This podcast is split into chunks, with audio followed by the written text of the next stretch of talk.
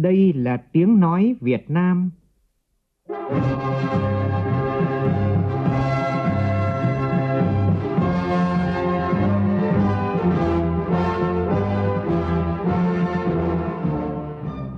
là tiếng nói Việt Nam, phát thanh từ Hà Nội, thủ đô nước Cộng hòa xã hội chủ nghĩa Việt Nam.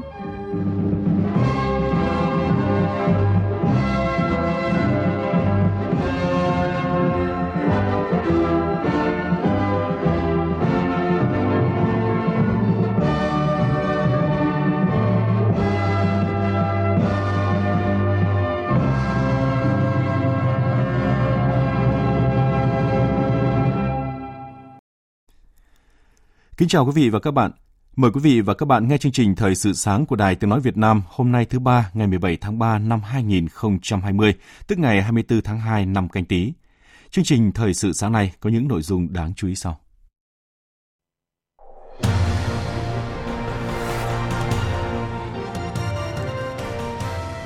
Bộ Y tế thông báo khẩn tới hành khách đi trên 8 chuyến bay có ca mắc COVID-19 cần liên hệ ngay với Trung tâm Kiểm soát Bệnh tật các tỉnh, thành phố để được hướng dẫn theo dõi sức khỏe. Bộ Y tế tối qua xác nhận thêm 4 trường hợp mắc COVID-19. Tổng số ca mắc tại Việt nước ta hiện nay là 61 trường hợp. Do ảnh hưởng của dịch COVID-19, lễ kỷ niệm 90 năm ngày thành lập Đảng bộ thành phố Hà Nội diễn ra sáng nay sẽ được tổ chức theo hình thức cầu truyền hình. Ngân hàng Nhà nước tuyên bố giảm lãi suất để hỗ trợ doanh nghiệp ảnh hưởng bởi dịch COVID-19. Liên minh châu EU dự định đóng cửa toàn bộ biên giới trên bộ, trên biển và trên không của khối này trong vòng 30 ngày nhằm ngăn chặn các ca nhiễm bệnh xâm nhập từ bên ngoài và tập trung nỗ lực đối phó dịch COVID-19 đang bùng phát. Tòa án Hiến pháp Liên bang Nga công nhận tính hợp pháp của luật về sửa đổi hiến pháp mà Tổng thống Nga Putin ký hôm 14 tháng 3, trong đó cho phép Tổng thống đương nhiệm tái tranh cử trong năm 2024. Chương trình có bình luận nhan đề Nông nghiệp trụ đỡ nền kinh tế thời dịch bệnh.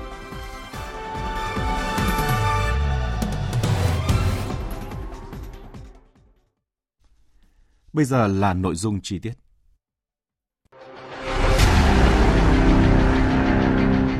Đẩy lùi COVID-19, bảo vệ mình là bảo vệ cộng đồng.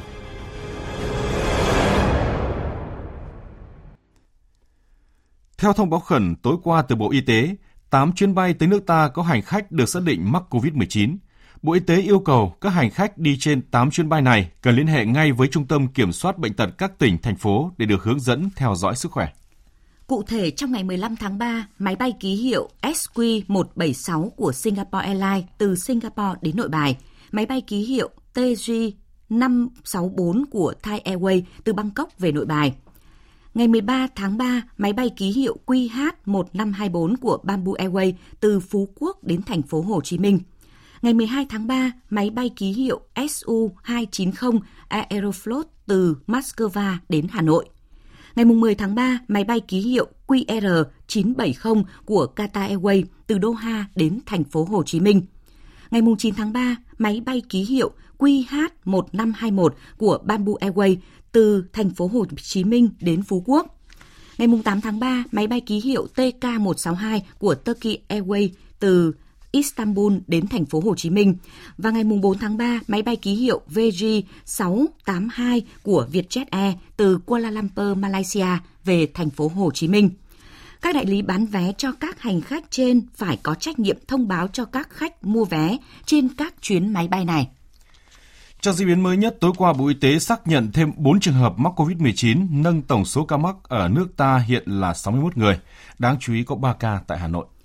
Ca bệnh số 58 là nữ 26 tuổi ở phố Yên Thế, phường Điện Biên, quận Ba Đình, Hà Nội là du học sinh tại Pháp, nhập cảnh tại cảng hàng không quốc tế Nội Bài ngày 15 tháng 3. Ca bệnh số 59 cũng là nữ giới 30 tuổi ở phường Bồ Đề, quận Long Biên, Hà Nội, là tiếp viên của chuyến bay từ Vương quốc Anh về Việt Nam ngày 2 tháng 3. Đây là chuyến bay đã ghi nhận các trường hợp xác định mắc bệnh COVID-19 trước đó. Bệnh nhân thứ 60 là nam giới 29 tuổi quốc tịch Pháp, là hành khách trên chuyến bay từ Pháp về nội bài ngày 9 tháng 3. Chuyến bay này có ca dương tính với COVID-19. Còn ca thứ 61 là bệnh nhân nam 42 tuổi, địa chỉ ở thôn Văn Lâm 3, xã Phước Nam, huyện Thuận Nam, tỉnh Ninh Thuận. Bệnh nhân đi Malaysia ngày 27 tháng 2 và về Việt Nam ngày 4 tháng 3 trên chuyến bay VJ826 từ Malaysia về thành phố Hồ Chí Minh. Hiện nay cả 4 bệnh nhân đang được điều trị cách ly tập trung theo quy định.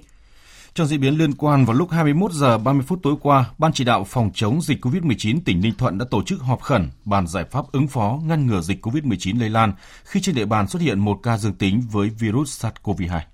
Bệnh nhân là nam thanh niên sinh năm 1978 ở thôn Văn Lâm 3, xã Phước Nam, huyện Thuận Nam, tỉnh Ninh Thuận, là bệnh nhân thứ 61 mắc COVID-19 tại Việt Nam. Ninh Thuận đã chuẩn bị đầy đủ nhân lực, vật lực cho việc cách ly điều trị theo phương châm 4 tại chỗ, đồng thời có phương án sẵn sàng ứng phó với dịch bệnh trong mọi tình huống. Từ hôm nay đến hết ngày 31 tháng 3 này, Ủy ban nhân dân tỉnh Bình Dương yêu cầu tạm dừng hoạt động tại các dạp chiếu phim, quán bar, game online, điểm massage, karaoke và vũ trường. Các huyện, thị xã, thành phố của tỉnh hướng dẫn người dân, các đơn vị, doanh nghiệp, hộ kinh doanh không được tổ chức các hoạt động tập trung đông người, theo dõi các trường hợp nghi ngờ liên quan đến dịch bệnh để báo cáo kịp thời cơ quan chức năng xử lý theo quy định. Ban chỉ đạo phòng chống dịch bệnh COVID-19 tỉnh Yên Bái cũng yêu cầu địa phương từ hôm nay tạm dừng tổ chức lễ cưới, hỏi, cúng dỗ, các nghi lễ tôn giáo, tín ngưỡng, liên hoan gặp mặt, rút ngắn thời gian hạn chế tối đa số người tham dự khi tổ chức tang lễ và thực hiện tốt các biện pháp phòng chống lây nhiễm dịch bệnh. Đến nay tại Yên Bái đã có tổng số gần 152.000 hộ gia đình ký cam kết thực hiện các biện pháp phòng chống dịch do COVID-19, đạt 72%. Số còn lại các địa phương đang tiếp tục triển khai thực hiện. Dịch bệnh viêm đường hô hấp cấp COVID-19 đã xuất hiện và lây lan ở khoảng 160 quốc gia và vùng lãnh thổ trên toàn thế giới. Đã có hơn 173.000 người mắc COVID-19 và hơn 6.660 người tử vong. Nhà chức trách Italia dạng sáng nay thông báo gần 28.000 người đã mắc bệnh viêm đường hô hấp cấp COVID-19 và tổng số ca tử vong đã lên tới trên 2.100 người. Italia đang là ổ dịch lớn nhất trên thế giới, là nước chịu ảnh hưởng nghiêm trọng nhất bởi dịch COVID-19 ngoài Trung Quốc đại lục. Tỷ lệ tử vong do COVID-19 tại Italia đã lên mức 73 người trên tử vong trên 1.000 ca nhiễm, tức là gần gấp đôi so với mức 39,7% của Trung Quốc và cao hơn nhiều so với mức 56,9% một người trên 1.000 ca nhiễm của Iran. Sau Italia, điểm nóng thứ hai tại châu Âu là Tây Ban Nha. Tính đến tối qua thì số ca nhiễm COVID-19 tại nước này là gần 8.800 người, trong khi số người chết là 297 trường hợp. Trong diễn biến liên quan, lãnh đạo của Trung Quốc và Italia, hai quốc gia đang có số bệnh nhân COVID nhiều nhất thế giới hiện nay, đã có cuộc điện đàm vào tối qua. Tin của phóng viên Đài tiếng nói Việt Nam thường trú tại Bắc Kinh, Trung Quốc. Trong cuộc điện đàm theo đề nghị của Thủ tướng Italia Giuseppe Conte, Chủ tịch Trung Quốc Tập Cận Bình khẳng định sự ủng hộ của phía Trung Quốc trước những biện pháp kiên quyết mà chính phủ Italia thực thi để ngăn ngừa dịch bệnh, cũng như niềm tin trong việc Italia có thể chiến thắng dịch COVID-19. Ông cho biết Trung Quốc sẽ tăng cường chuyên gia y tế cho Italia và cố gắng viện trợ vật tư y tế cho nước này, đồng thời khẳng định Trung Quốc sẵn sàng cùng với Italia góp phần vào hợp tác quốc tế chống dịch bệnh và thiết lập con đường tơ lộ sức khỏe. Ông Conte cho rằng đây là sự khích lệ và bài học kinh nghiệm đối với Italia và các nước. Ông cũng cảm ơn sự giúp đỡ của Trung Quốc trong lúc Italia gặp khó khăn và tin tưởng rằng quan hệ hai nước sẽ ngày càng vững chắc. Cuộc chiến bảo vệ Vũ Hán trước dịch COVID-19 đang bước vào giai đoạn về đích. Đây là khẳng định của quan chức Ủy ban Y tế và Sức khỏe Quốc gia Trung Quốc. Bích Thuận, phóng viên Đài tiếng nói Việt Nam thường trú tại Bắc Kinh, Trung Quốc tiếp tục đưa tin. Trong cuộc trao đổi trên đài truyền hình Trung ương Trung Quốc tối ngày 16 tháng 8, bà Tiêu Nhã Huy, quan chức của Ủy ban Y tế và Sức khỏe Quốc gia Trung Quốc đã khẳng định những kết quả mà nước này đạt được trong việc điều trị bệnh nhân tại thành phố Vũ Hán, nơi khởi phát của đại dịch toàn cầu COVID-19 trong gần một tháng qua. Bà cho biết, Ngày 18 tháng 2, số bệnh nhân nằm viện ở Vũ Hán là hơn 28.000 người, tổng số các bệnh nặng là hơn 9.000 người. Khi đó, tỷ lệ khỏi bệnh chỉ có 9,9%. Hôm nay, số bệnh nhân nằm viện còn hơn 8.200 người, bệnh nhân nặng và nguy kịch hơn 2.800 người. Tỷ lệ chữa khỏi đã đạt tới 75,3%. Do vậy, có thể nói, hiện chúng ta đã bước vào giai đoạn về đích. Liên tiếp trong những ngày qua, các ca bệnh mới ở Hồ Bắc đều chỉ tập trung ở Vũ Hán và duy trì ở mức một con số. Các địa phương ngoài Vũ Hán ở tỉnh này cũng đã có hơn 10 ngày liên tiếp không có bệnh nhân mới nào. Tại châu Âu nhằm ngăn các ca nhiễm bệnh xâm nhập từ bên ngoài và tập trung nỗ lực đối phó dịch COVID-19 đang bùng phát, Liên minh châu dự tính đóng cửa toàn bộ biên giới trên bộ, trên biển và trên không của khối này trong vòng 30 ngày. Quang Dũng, phóng viên Đài tiếng nói Việt Nam thường trú tại Pháp, phụ trách khu vực Tây Âu đưa tin. Đề xuất về việc đóng cửa toàn bộ biên giới của Liên minh châu được đưa ra sau phiên họp bất thường chiều ngày 16 tháng 3 của các lãnh đạo chủ chốt của Liên minh châu với các lãnh đạo G7 trong nỗ lực tìm giải pháp chung ngăn chặn dịch COVID-19 trên toàn thế giới. Chủ tịch Ủy ban châu bà Ursula von der Leyen cho biết, As I have just informed our G7 partners, như đã thông tin với lãnh đạo các nước G7, tôi đề xuất nguyên thủ tất cả các nước thành viên EU về việc áp đặt một lệnh hạn chế tạm thời đối với các chuyến đi không cần thiết đến Liên minh châu Âu. Việc này sẽ có thời hạn ban đầu là 30 ngày và có thể được kéo dài nếu cần thiết. Theo đề xuất từ phía Ủy ban châu Âu, với lệnh cấm này, toàn bộ những người không phải là công dân châu Âu sẽ không được nhập cảnh vào khối này trong ít nhất là 30 ngày tới. Chỉ có các nhà ngoại giao, nhân viên cứu trợ y tế, các chuyến hàng vận chuyển y thiết bị y tế và hàng hóa thiết yếu được phép nhập cảnh vào lãnh thổ các nước Liên minh châu Âu. Trong ngày hôm nay 17 tháng 3, nguyên thủ các nước Liên minh châu Âu sẽ thảo luận về đề xuất này qua một cuộc họp trực tuyến và gần như chắc chắn sẽ thông qua. Ngay trong chiều tối ngày 16 tháng 3, Thủ tướng Đức Angela Merkel và Tổng thống Pháp Emmanuel Macron đều tuyên bố hai nước này sẽ ủng hộ đề xuất của Liên minh châu Âu. Tổng thống Pháp Macron thậm chí muốn cấm toàn bộ các chuyến bay trong nội bộ các nước Liên minh châu Âu. Trong hai ngày qua, một loạt các nước Liên minh châu Âu đã ra lệnh đóng cửa biên giới để ngăn dịch COVID-19 như Đức, Tây Ban Nha, Đan Mạch, Áo, Cộng hòa Séc, Hungary, ở chiều ngược lại cũng đã có hơn 100 quốc gia và vùng lãnh thổ trên thế giới, trong đó có Mỹ, đã ra các lệnh cấm nhập cảnh hoặc hạn chế nhập cảnh với công dân đến từ các nước Liên minh châu Âu. Tới ngày 16 tháng 3, Mỹ đã ghi nhận ít nhất là 70 trường hợp tử vong và hơn 4.000 ca nhiễm SARS-CoV-2 trên cả nước. Mỹ bắt đầu thử lâm sàng vaccine chống SARS-CoV-2. Phạm Huân, phóng viên Đài tiếng nói Việt Nam thường trú tại Mỹ đưa tin. Theo Trung tâm Kiểm soát và Phòng ngừa Dịch bệnh, Số ca nhiễm SARS-CoV-2 ở Mỹ đã tăng liên tục trong vài ngày qua và đã lên tới hơn 4.000 ở 49 trên tổng số 50 bang của Mỹ. West Virginia là bang duy nhất chưa có người nhiễm virus này. Ít nhất 70 trường hợp đã tử vong và phần lớn ở bang Washington. Mỹ ngày 16 tháng 3 đã bắt đầu giai đoạn 1 của quá trình thử lâm sàng vaccine chống SARS-CoV-2. Theo Viện Dị ứng và các bệnh lây nhiễm quốc gia Mỹ, quá trình thử vaccine sẽ được áp dụng đối với 45 người lớn trong vòng 6 tuần và mỗi người tham gia sẽ nhận hai mũi tiêm với liều lượng khác nhau trong vòng một tháng. Viện Nghiên cứu Công nghệ Sinh học Flemic của Bỉ vừa công bố đã phát hiện ra một loại kháng thể có khả năng vô hiệu hóa virus SARS-CoV-2. Báo cáo cho biết là kháng thể có tác dụng bảo vệ ngay lập tức, mặc dù thời gian hiệu quả là ngắn hơn. Ưu điểm của phương pháp này so với vaccine là bệnh nhân không cần phải tự sản xuất kháng thể nhân viên y tế hoặc là những người có nguy cơ tiếp xúc với virus cũng có thể được hưởng lợi từ sự bảo vệ nhanh chóng này. Đây là một bước tiến quan trọng trong việc phát triển một loại thuốc chống virus có thể gây khống chế SARS-CoV-2. Tuy nhiên thì viện này cho biết là vẫn cần nghiên cứu thêm để xác nhận hiệu quả thực sự của kháng thể này.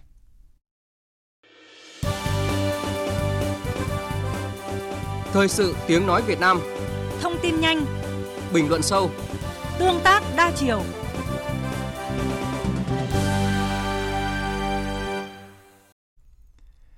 Thưa quý vị và các bạn, hôm nay 17 tháng 3 vừa tròn 90 năm ngày thành lập Đảng bộ thành phố Hà Nội, đảng bộ đầu tiên trong cả nước. Trong bối cảnh dịch COVID-19 diễn biến phức tạp, sáng nay tại thành phố Hà Nội sẽ tổ chức cầu truyền hình Ngày đoàn viên theo dấu chân lịch sử. Nhìn lại chặng đường 90 năm qua, Đảng bộ thành phố luôn luôn gương mẫu đi đầu trên nhiều lĩnh vực, đạt được những thành tựu to lớn. Bài viết của phóng viên Nguyên Nhung. Ngày 3 tháng 2 năm 1930, Đảng Cộng sản Việt Nam ra đời. Hơn một tháng sau đó, ngày 17 tháng 3 năm 1930, Đảng bộ thành phố Hà Nội được thành lập, trở thành đảng bộ đầu tiên trong cả nước. 90 năm qua, Hà Nội luôn gương mẫu đi đầu trên nhiều lĩnh vực, đạt được những thành tựu to lớn, toàn diện trên mọi mặt đời sống xã hội đặc biệt thực hiện nghị quyết của Bộ Chính trị về mở rộng địa giới hành chính thủ đô năm 2008 với việc sắp nhập tỉnh Hà Tây và một phần tỉnh Vĩnh Phúc, Hòa Bình, bài toán nhạy cảm về sắp xếp nhân sự, hợp nhất đảng bộ, hợp nhất chính quyền chưa có tiền lệ được đặt ra. Sự nỗ lực của Đảng bộ, chính quyền, quân và dân thành phố Hà Nội đã mang lại những thành quả rõ nét. Kinh tế thủ đô đạt mức tăng trưởng khá cao, hàng năm đều tăng gấp 1,5 lần so với mức tăng bình quân chung của cả nước đóng góp gần 17% GDP và 20% thu ngân sách cả nước, là đầu tàu động lực kinh tế không chỉ trong vùng mà còn cho cả nước. Năm 2019, tổng sản phẩm của thành phố tăng 7,62%, cao nhất từ đầu nhiệm kỳ Đại hội Đảng bộ thành phố lần thứ 16 đến nay. Thu hút đầu tư nước ngoài đạt hơn 8,7 tỷ đô la Mỹ, cao nhất sau hơn 30 năm mở cửa hội nhập và là năm thứ hai liên tiếp dẫn đầu cả nước Đến nay, Hà Nội đã có quan hệ hợp tác hữu nghị với hơn 100 thủ đô, thành phố trên thế giới. Tham gia tích cực, có trách nhiệm tại nhiều diễn đàn quốc tế quan trọng. Nhiều sự kiện chính trị, văn hóa quốc tế lớn diễn ra tại thủ đô đã góp phần làm cho hình ảnh Hà Nội trở thành một trong những trung tâm kết nối các giá trị toàn cầu. Để phát huy truyền thống thủ đô anh hùng, xây dựng thủ đô ngày càng giàu đẹp văn minh, Đảng bộ Hà Nội xác định nhiều giải pháp đồng bộ. Ủy viên Bộ Chính trị, Bí thư Thành ủy Hà Nội Vương Đình Huệ nhấn mạnh: nâng cao cái năng lực và sức chiến đấu của các cái tổ chức cơ sở đảng và nâng cao cái chất lượng hơn nữa của đội ngũ cán bộ và đảng viên là tăng cường cái gắn bó mật thiết, máu thịt với nhân dân. Toàn bộ những hoạt động của đảng bộ đều phải xuất phát từ lợi ích và bảo vệ lợi ích chính đáng của nhân dân, phát huy được cái quyền làm chủ của người dân. Coi trọng và nâng cao cái hiệu lực hiệu quả của công tác kiểm tra, giám sát ở trong đảng nhằm thực hiện một số giải pháp cấp bách tháo gỡ khó khăn cho sản xuất kinh doanh nhằm đảm bảo an sinh xã hội và ứng phó với dịch COVID-19, Bộ Lao động Thương binh và Xã hội vừa có công văn gửi Bảo hiểm xã hội Việt Nam hướng dẫn tạm dừng đóng vào quỹ hưu trí và tử tuất đối với doanh nghiệp gặp khó khăn do dịch COVID-19. Theo đó, yêu cầu Bảo hiểm xã hội các tỉnh thành phố phối hợp với Sở Lao động Thương binh và Xã hội, Sở Tài chính báo cáo Chủ tịch Ủy ban nhân dân tỉnh thành phố chỉ đạo ra soát hướng dẫn tuyên truyền đến các cơ quan đơn vị tổ chức doanh nghiệp trong các ngành nghề lĩnh vực hoạt động sản xuất kinh doanh hoặc theo địa bàn khu vực bị ảnh hưởng bởi dịch COVID-19 gây ra. Có từ 50% số lao động đang tham gia bảo hiểm xã hội phải tạm thời nghỉ việc trở lên. Để lập hồ sơ làm căn cứ tạm dừng đóng bảo hiểm xã hội vào quỹ hưu trí và tử tuất theo quy định tại luật bảo hiểm xã hội năm 2014 kể từ tháng doanh nghiệp đề nghị đến tháng 6 năm nay. Trong trường hợp đến hết tháng 6 nếu dịch COVID-19 vẫn chưa thuyên giảm và doanh nghiệp có đề nghị thì Bảo hiểm xã hội tỉnh thành phố phối hợp với Sở Lao động Thương binh và Xã hội, Sở Tài chính báo cáo Ủy ban nhân dân tỉnh thành phố gửi Bảo hiểm xã hội Việt Nam xem xét giải quyết. Trong động thái mới nhất nhằm hỗ trợ hoạt động của doanh nghiệp, tối qua Ngân hàng Nhà nước Việt Nam đã công bố giảm lãi suất. Tin chi tiết cho biết. Theo đó, giảm lãi suất tái cấp vốn từ 6% một năm xuống còn 5% một năm, lãi suất tái chiết khấu từ 4% một năm xuống 3,5% một năm, lãi suất cho vay qua đêm trong thanh toán điện tử liên ngân hàng và cho vay bù đắp thiếu hụt vốn trong thanh toán bù trừ của ngân hàng nhà nước đối với các ngân hàng từ 7% một năm xuống 6% một năm. Lãi suất chào mua giấy tờ có giá qua nghiệp vụ thị trường mở từ 4% một năm xuống 3,5% một năm mức lãi suất tối đa đối với tiền gửi bằng đồng Việt Nam đối với tiền gửi không kỳ hạn và có kỳ hạn dưới một tháng giảm từ 0,8% một năm xuống 0,5% một năm. Lãi suất tối đa áp dụng đối với tiền gửi có kỳ hạn từ 1 tháng đến dưới 6 tháng giảm từ 5% một năm xuống 4,75% một năm lãi suất tối đa áp dụng đối với tiền gửi có kỳ hạn từ 1 tháng đến dưới 6 tháng tại Quỹ tín dụng nhân dân, tổ chức tài chính vi mô giảm từ 5,5% một năm xuống 5,25% một năm. Lãi suất tiền gửi có kỳ hạn từ 6 tháng trở lên do tổ chức tín dụng ấn định trên cơ sở cung cầu vốn thị trường.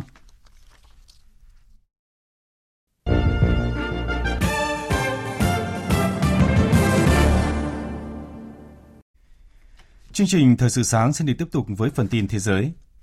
Tòa án Hiến pháp Liên bang Nga vừa công nhận luật về sửa đổi hiến pháp mà Tổng thống Nga Putin ký hôm 14 tháng 3, trong đó cho phép Tổng thống đương nhiệm tái tranh cử trong năm 2024 là phù hợp luật cơ bản của đất nước. Anh Tú, phóng viên Đài tiếng nói Việt Nam thường trú tại Liên bang Nga đưa tin. Tòa án Hiến pháp Liên bang Nga công nhận rằng luật về sửa đổi hiến pháp phù hợp với các điều 1, 2 và 9 của luật cơ bản.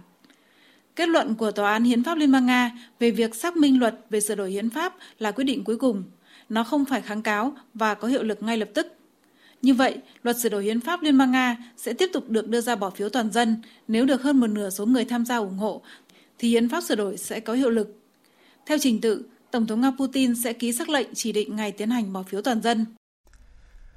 Trung Quốc vừa lên tiếng kêu gọi Mỹ dỡ bỏ lệnh trừng phạt đối với Iran trong bối cảnh quốc gia Trung Đông này đang phải đối mặt với sự bùng phát của dịch COVID-19. Trong một tuyên bố, Bộ Ngoại giao Trung Quốc cho rằng việc trừng phạt liên tục đối với Iran là chống lại chủ nghĩa nhân đạo và cản trở việc ngăn chặn dịch bệnh cũng như chuyển hàng viện trợ nhân đạo đến nước này.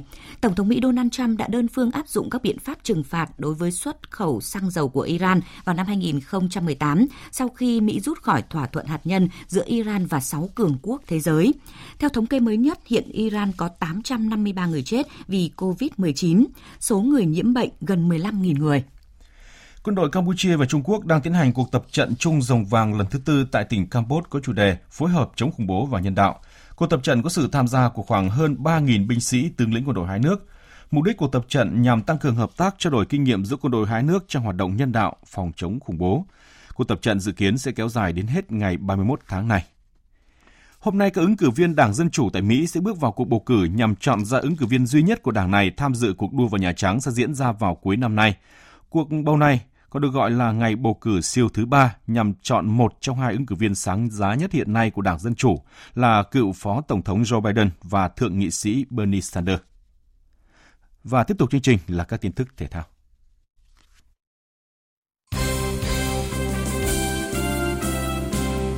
này cả năm giải đấu hàng đầu châu Âu đều đã tuyên bố tạm hoãn, bên cạnh Champions League và Europa League do ảnh hưởng của dịch Covid-19. Hôm nay, Hội đồng điều hành UEFA cùng đại diện 55 thành viên và đại diện Hiệp hội Cầu thủ chuyên nghiệp quốc tế sẽ tham dự buổi họp trực tuyến qua video về việc điều chỉnh phương án tổ chức các giải đấu cấp châu lục gồm UEFA Champions League, Europa League và Euro 2020 trong bối cảnh dịch Covid đang diễn biến phức tạp. UEFA cũng cân nhắc đề xuất lùi lịch Euro 2020.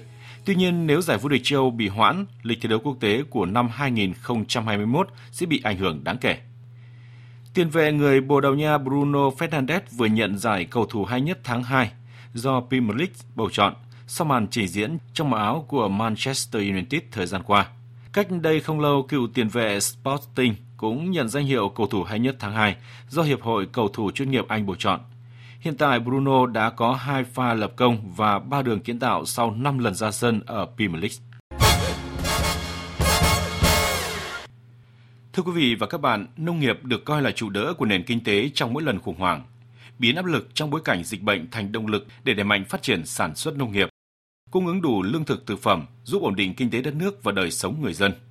Bình luận của biên tập viên Hương Lan về vấn đề này có nhan đề Nông nghiệp trụ đỡ nền kinh tế thời dịch bệnh, qua sự thể hiện của phát thanh viên Thành Tuấn. Mời quý vị và các bạn cùng nghe. Lương thực, thực phẩm là mặt hàng thiết yếu và càng trở nên có giá trị mỗi khi xảy ra thiên tai, dịch bệnh hay có những biến chuyển bất thường.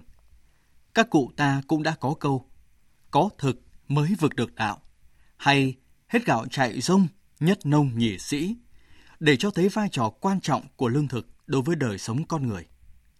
Thế nên, tuần trước, khi mới chỉ có thông tin phong tỏa một khu vực có bệnh nhân nhiễm COVID-19 ở Hà Nội, mà người dân đã nháo nhác đổ xô đi mua lương thực, thực phẩm dự trữ.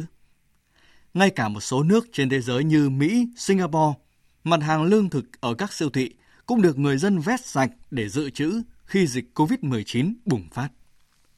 Trong những lúc khủng hoảng, lúc dịch dã, chiến tranh, sản xuất nông nghiệp là vấn đề an ninh của mỗi quốc gia, dân tộc, là vấn đề sống còn của xã hội.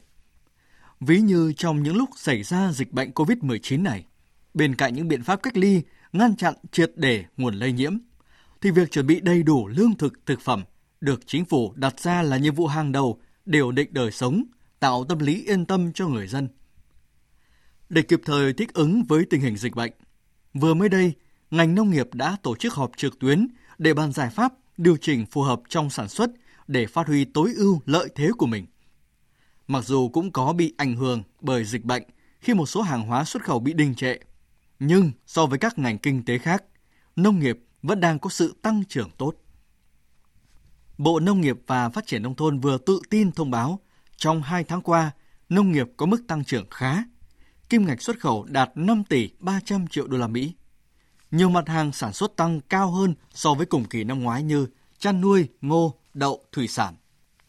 Năm 2020 này, nông nghiệp nước ta dự kiến thu hoạch được khoảng 43 triệu rưỡi tấn gạo, hơn 13 triệu tấn trái cây, nuôi trồng và khai thác hàng triệu tấn thủy hải sản, thịt lợn gần 4 triệu tấn, thịt gà gần 1 triệu 500 ngàn tấn, thịt gia súc, trứng, sữa khá dồi dào.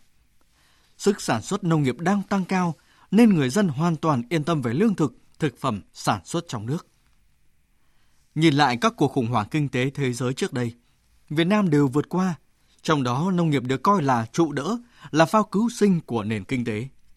Đại dịch COVID-19 còn diễn biến phức tạp, khó lường, gây suy giảm kinh tế và ảnh hưởng trầm trọng đến đời sống người dân nhiều quốc gia. Xu hướng sau dịch bệnh, nhu cầu tiêu dùng sẽ tăng mạnh.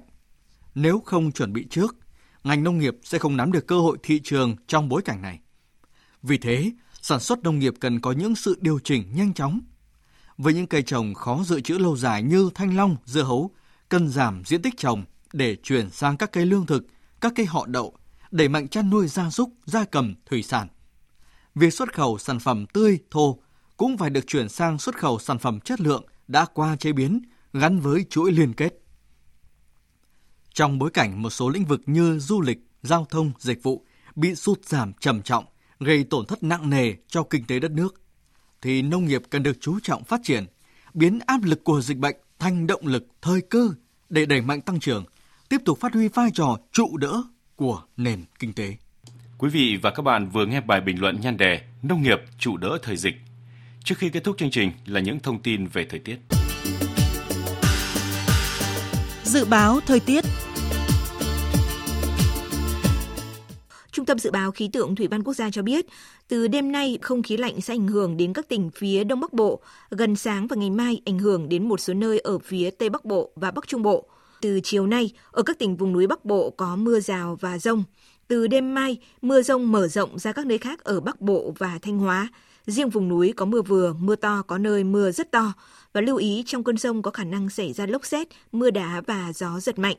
Từ ngày mai ở Bắc Bộ trời chuyển lạnh, riêng các tỉnh vùng núi phía Bắc từ đêm nay trời chuyển rét.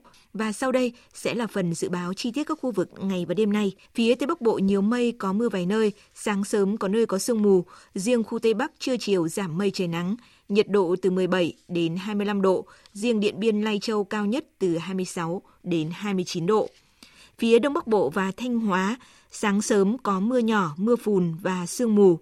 Riêng vùng núi phía Bắc, từ chiều tối và đêm nay có mưa rào và rông. Vùng núi có nơi mưa vừa, mưa to, có nơi mưa rất to. Trong cơn rông có khả năng xảy ra lốc xét, mưa đá và gió giật mạnh.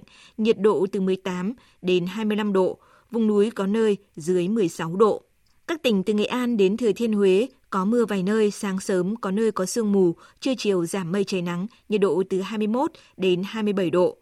Các tỉnh ven biển từ Đà Nẵng đến Bình Thuận, ngày nắng, chiều tối và đêm có mưa rào và rông vài nơi, nhiệt độ từ 23 đến 33 độ. Tây Nguyên, ngày nắng, chiều tối và đêm có mưa rào và rông vài nơi, nhiệt độ từ 19 đến 35 độ. Nam Bộ, ngày nắng, đêm không mưa, riêng miền Đông Nam Bộ có nắng nóng, nhiệt độ từ 24 đến 36 độ, có nơi trên 36 độ. Khu vực Hà Nội, sáng sớm có mưa nhỏ, mưa phùn và sương mù. Từ chiều tối nay có mưa rào và rông. Trong cơn rông có khả năng xảy ra lốc xét, mưa đá và gió giật mạnh. Đêm và sáng sớm trời lạnh, nhiệt độ từ 18 đến 24 độ. Tiếp theo là dự báo thời tiết biển. Vịnh Bắc Bộ và vùng biển từ Quảng Trị đến Quảng Ngãi có mưa rào vài nơi, tầm nhìn xa trên 10 km, gió đông nam cấp 4. Vùng biển từ Bình Định đến Ninh Thuận, từ Bình Thuận đến Cà Mau và từ Cà Mau đến Kiên Giang có mưa rào vài nơi, tầm nhìn xa trên 10 km, gió đông đến đông bắc cấp 4, cấp 5. Khu vực Bắc Biển Đông và khu vực quần đảo Hoàng Sa thuộc thành phố Đà Nẵng có mưa vài nơi, tầm nhìn xa trên 10 km, gió Đông Bắc đến Đông cấp 4, cấp 5. Khu vực giữa và Nam Biển Đông và khu vực quần đảo Trường Sa thuộc tỉnh Khánh Hòa có mưa vài nơi, tầm nhìn xa trên 10 km, gió Đông Bắc cấp 4, cấp 5. Vịnh Thái Lan có mưa rào vài nơi, tầm nhìn xa trên 10 km, gió nhẹ. Những thông tin về thời tiết cũng đã kết thúc chương trình Thời sự sáng nay. Quý vị và các bạn quan tâm có thể nghe lại chương trình trên trang web tại địa chỉ vv1.vn. Chương trình do biên tập viên Đức Hưng biên soạn và thực hiện với sự tham gia của biên tập viên Bùi Chuyên, phát thanh viên Phương Hằng và kỹ thuật viên Uông Hoa. Chịu trách nhiệm nội dung Giang Trung Sơn. Cảm ơn quý vị và các bạn đã để tâm lắng nghe. Xin chào và hẹn gặp lại.